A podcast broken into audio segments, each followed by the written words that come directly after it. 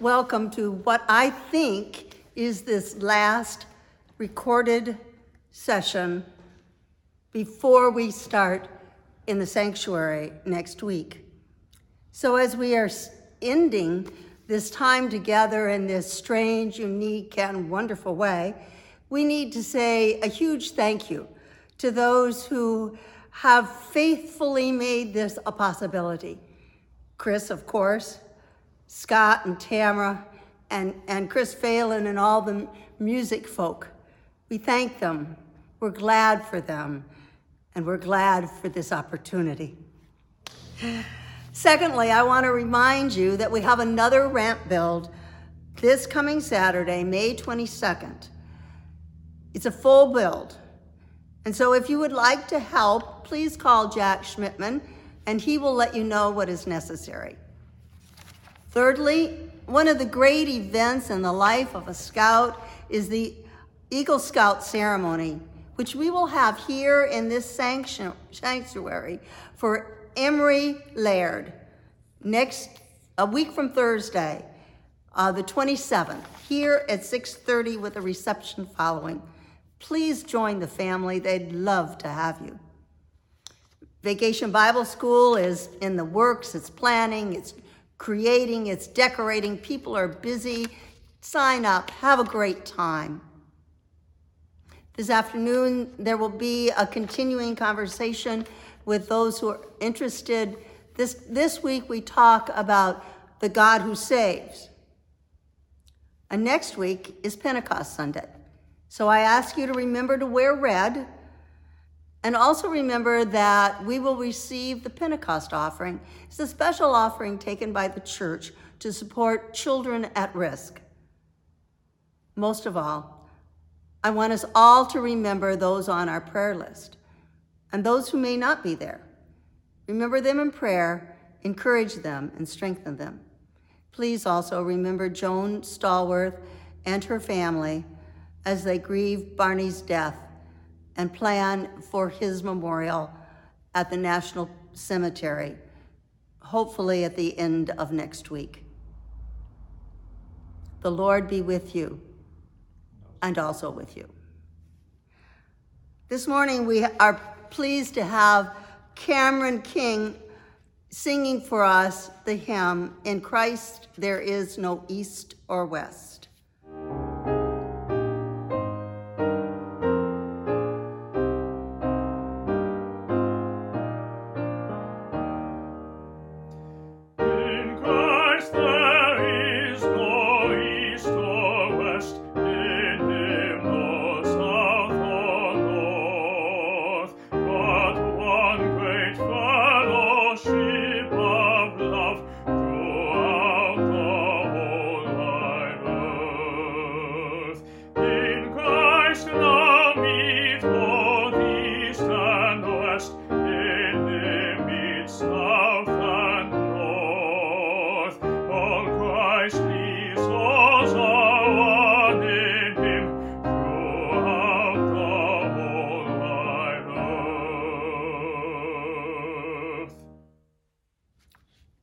You, Cameron. Please join me in prayer. Loving God, we joyfully receive the gift of grace, of salvation, which is ours not because of our own efforts, but because of the saving work of Jesus. And, and we come before you today with hearts about to explode for the abundance of your love. Help us receive your amazing gift and then to live our lives in gratitude that others may see in us the wonder of your love. While we know that our lives have been blessed by your love, we sometimes wander away, as did the prodigal or expect more, as did the older son. And yet, you come to each of us, no matter where we are, to extend your love and welcome. We can only say, thank you. As we come before you today in humble gratitude, we offer our prayers for those who need to know your presence. Those who are wandering in a far country and don't know how to come home. Those whose lives are filled with sadness and, and pain and need to be comforted. Those who work tirelessly for others and need rest. Those who wonder how they will feed their families and need a hand up. Those who serve in far distant places and need to know our faithfulness. Those who cannot find work and those who are overworked. God be their guide and source of strength.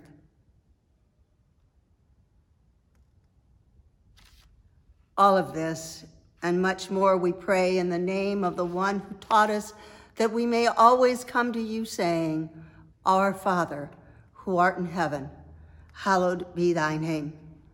Thy kingdom come Thy will be done on earth as it is in heaven.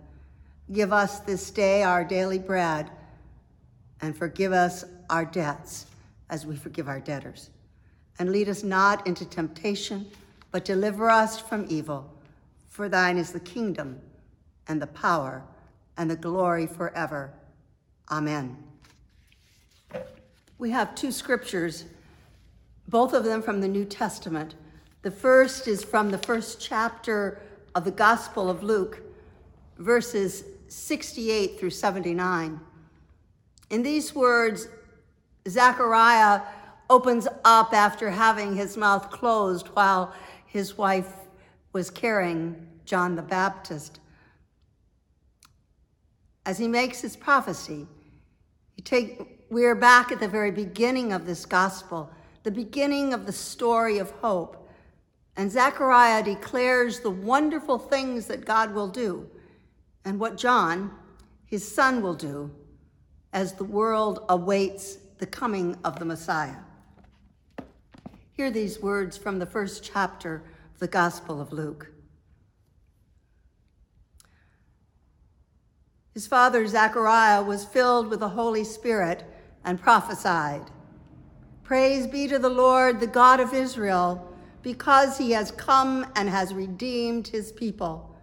He has raised up a horn of salvation for us in the house of his servant David, as he said through his holy prophets of long ago.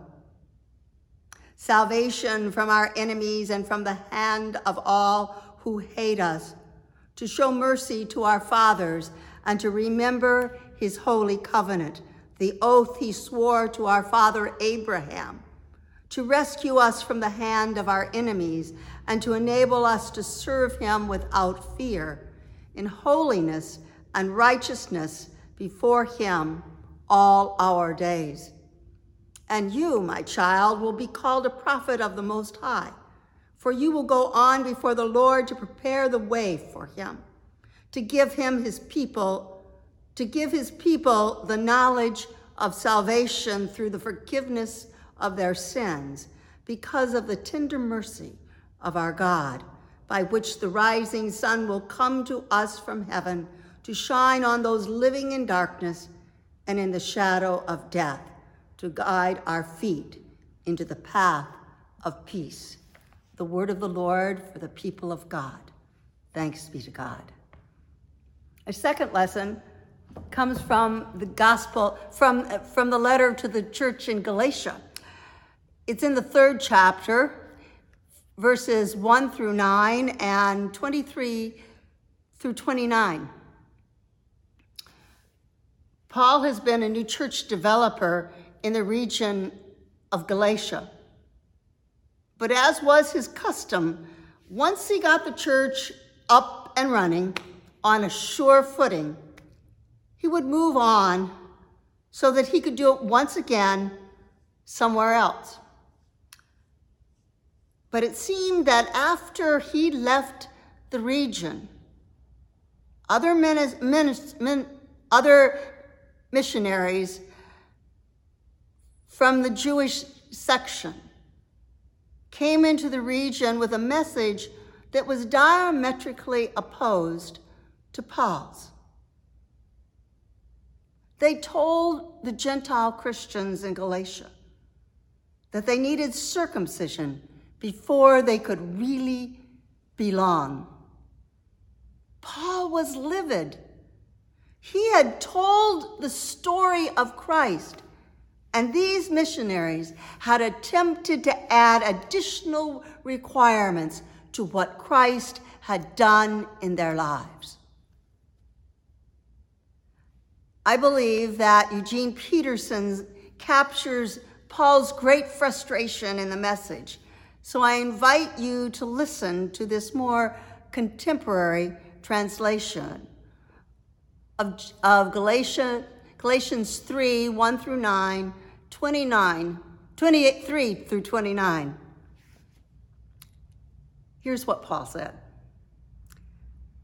You crazy Galatians, did someone spell on you? Did someone put a spell on you? Have you taken leave of your senses? Something crazy has happened, for it is obvious that you no longer have crucified Jesus in clear focus in your lives. His sacrifice on the cross was, was certainly set before you clearly enough. Let me put this question to you How did your new life begin? Was it by working your heads off to please God? Or was it by responding to God's message to you? Are you going to continue this craziness? For only crazy people would think they could complete by their own efforts what God has begun. If you weren't smart enough or strong enough to begin it, how do you suppose you could perfect it? Did you go through this whole painful learning process for nothing? Is it not yet a total loss? But it certainly will be if you keep this up answer this question Does the God who lavishly provides you with his own presence, his Holy Spirit, working things in our lives you could never do for yourself? Does he do these things because of your strenuous moral striving?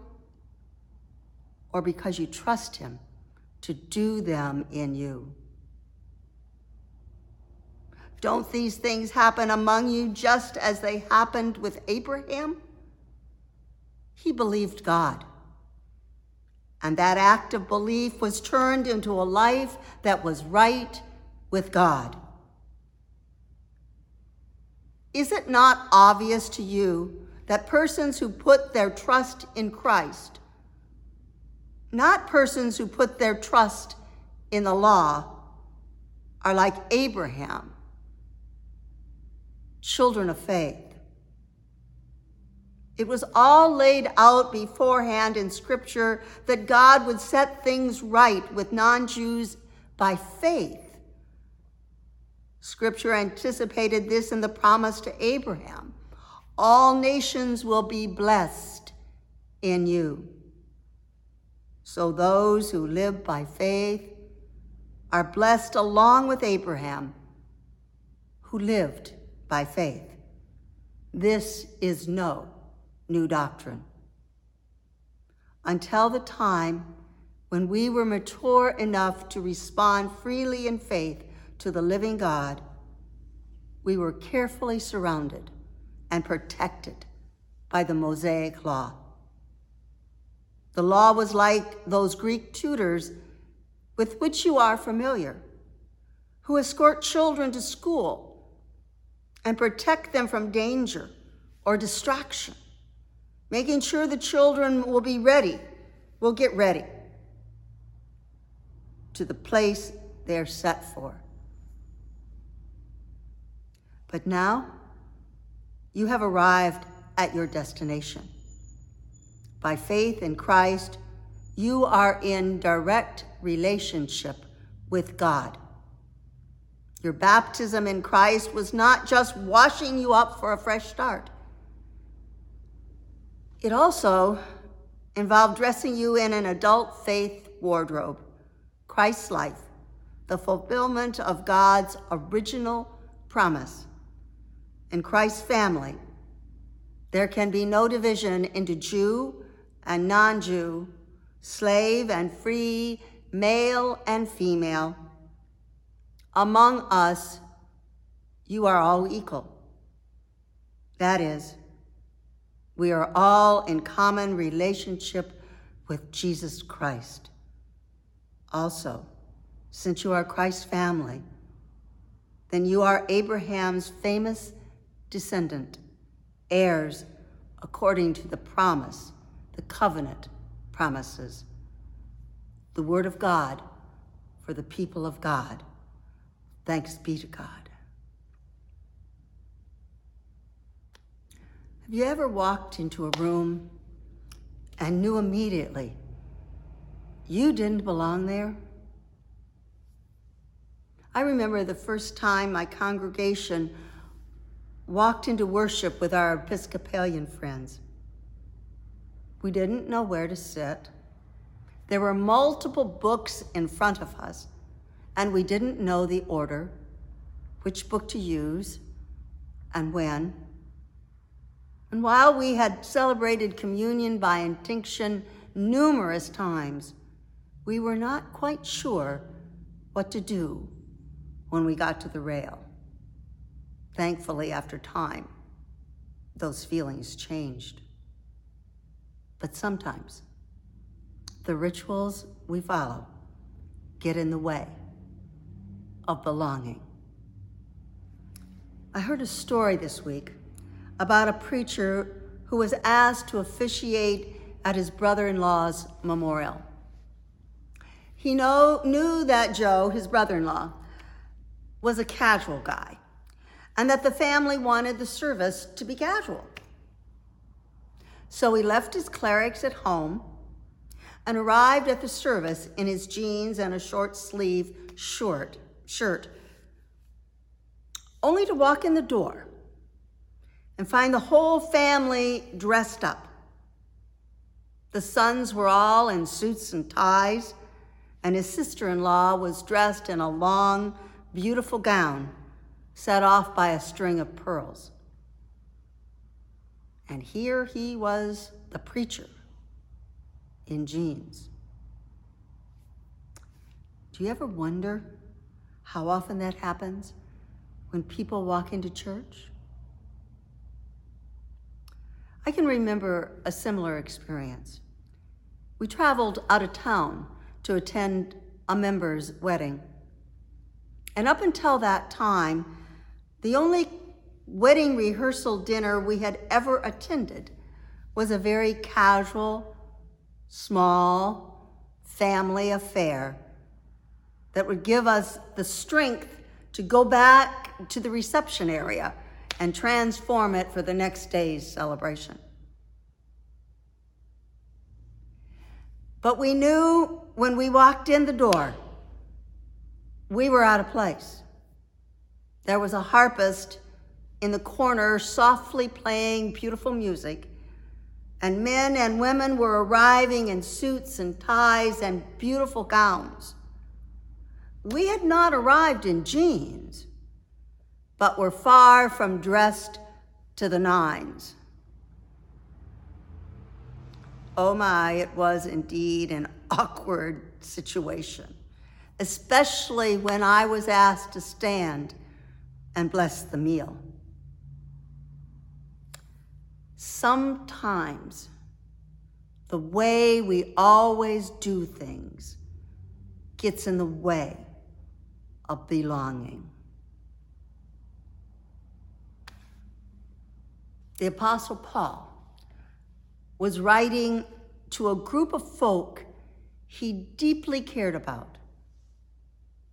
He was writing to those he had brought into the faith, to those he had watched the Spirit transform.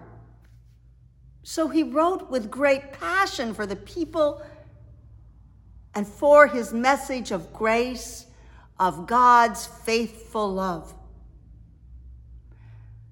But I, as I said earlier, after Paul had left the region of Galatia, well meaning Jewish followers of Jesus came into the area and tried to convince these folk that the only way they could be, be truly followers of Jesus was if they became Jewish first, if they followed the law that had, identified the Jewish people throughout the centuries as God's very own. Now, as we heard several weeks ago, this issue had really been settled by the Council of Jerusalem when Peter stood up and said, God made no distinction between us and them. Why then are we challenging God by placing a burden on the shoulders of these disciples? On the contrary, we believe that we and they are saved in the same way by the grace of the Lord Jesus.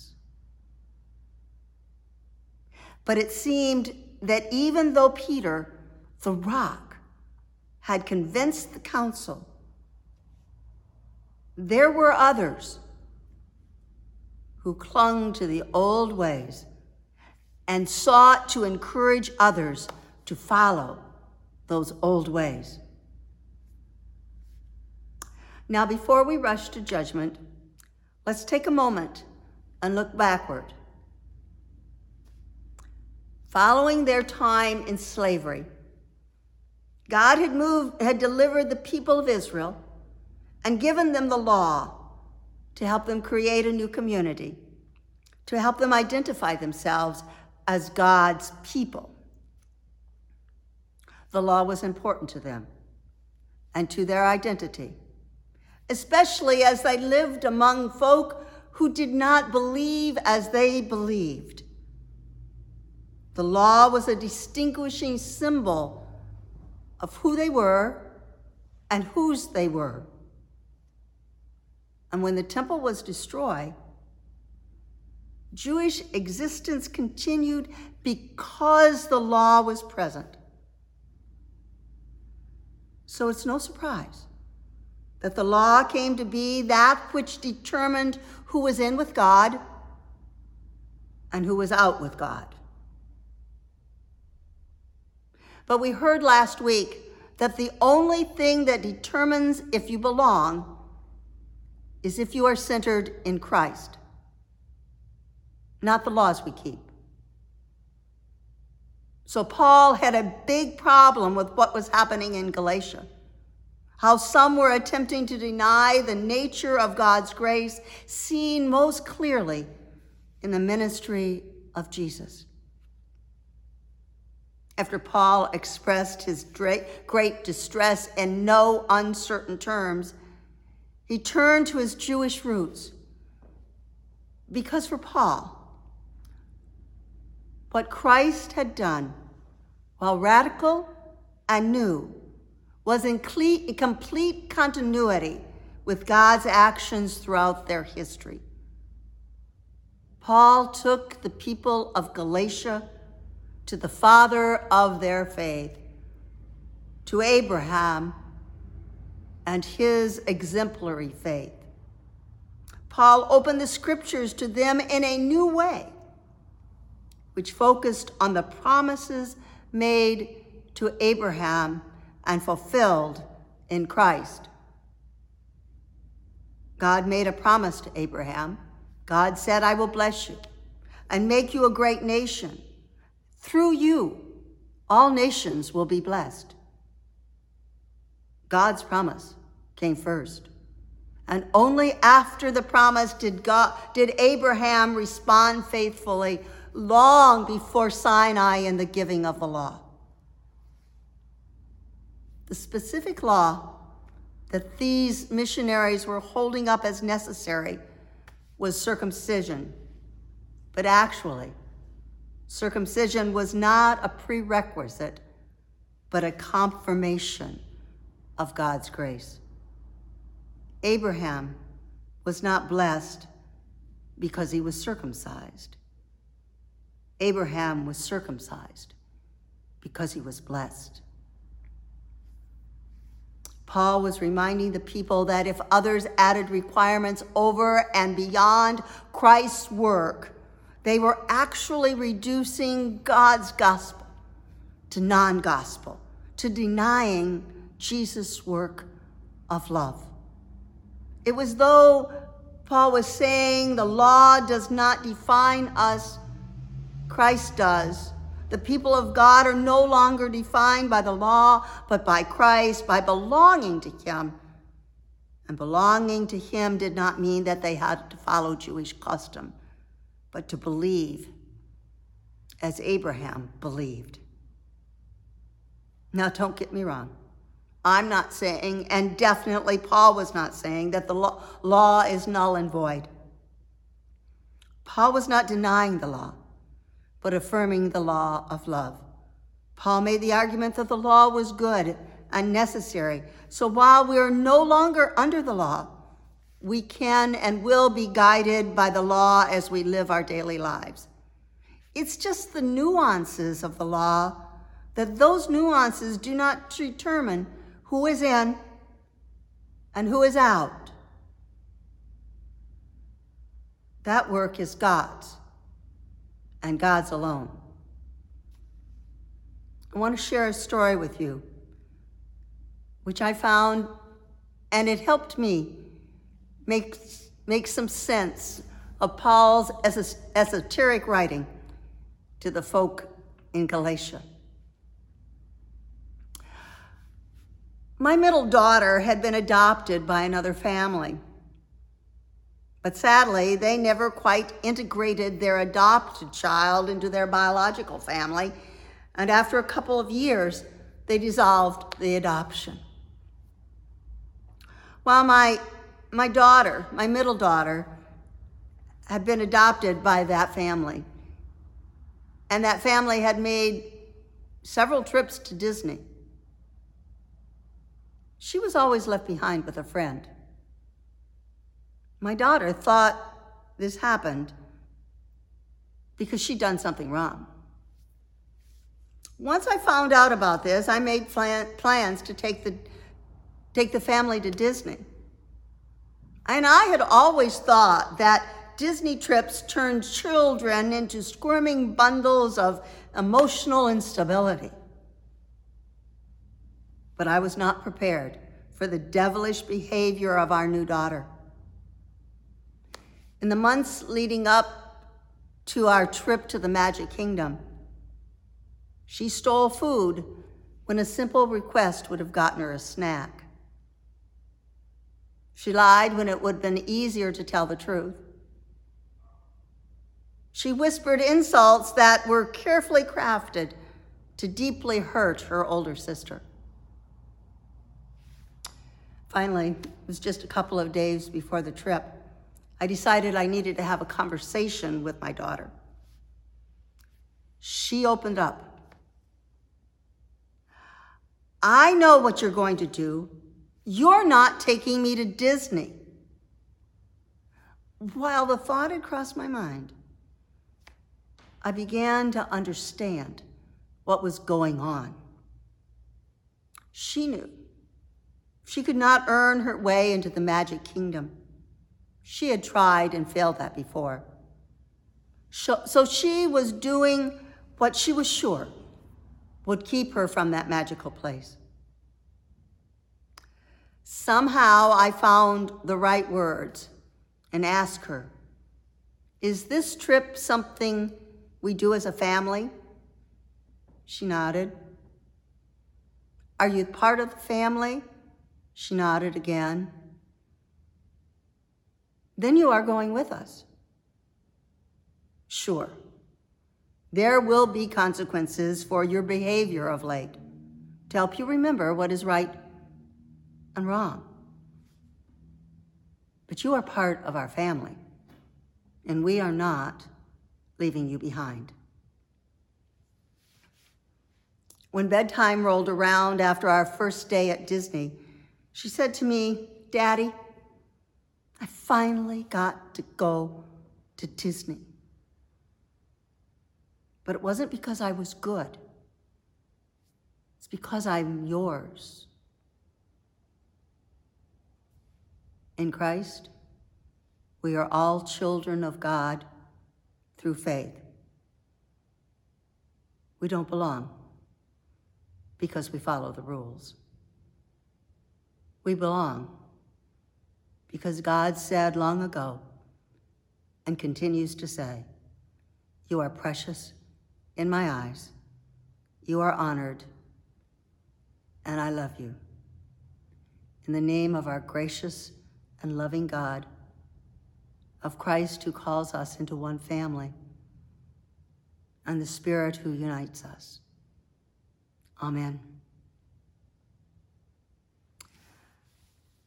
Our second piece of music for this morning, or today, or whenever you're watching, is One Bread and One Hymn, sung by Ethan Soldat.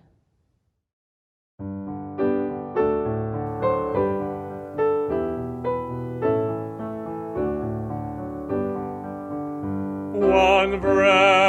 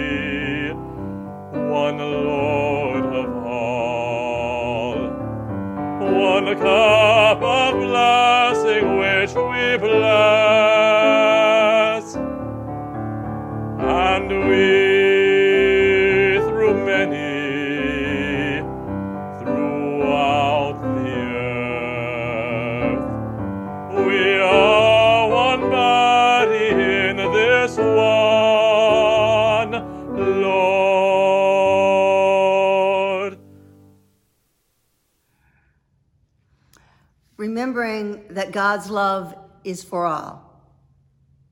Let us always make sure that we extend that blessed love to any and all. Let us not be barriers, but bridges to God's love. And now may this blessing encourage us for this important work. May God's love surround you and enfold you. May Christ's presence encourage you and guide you. May the Spirit inspire you to service. Amen.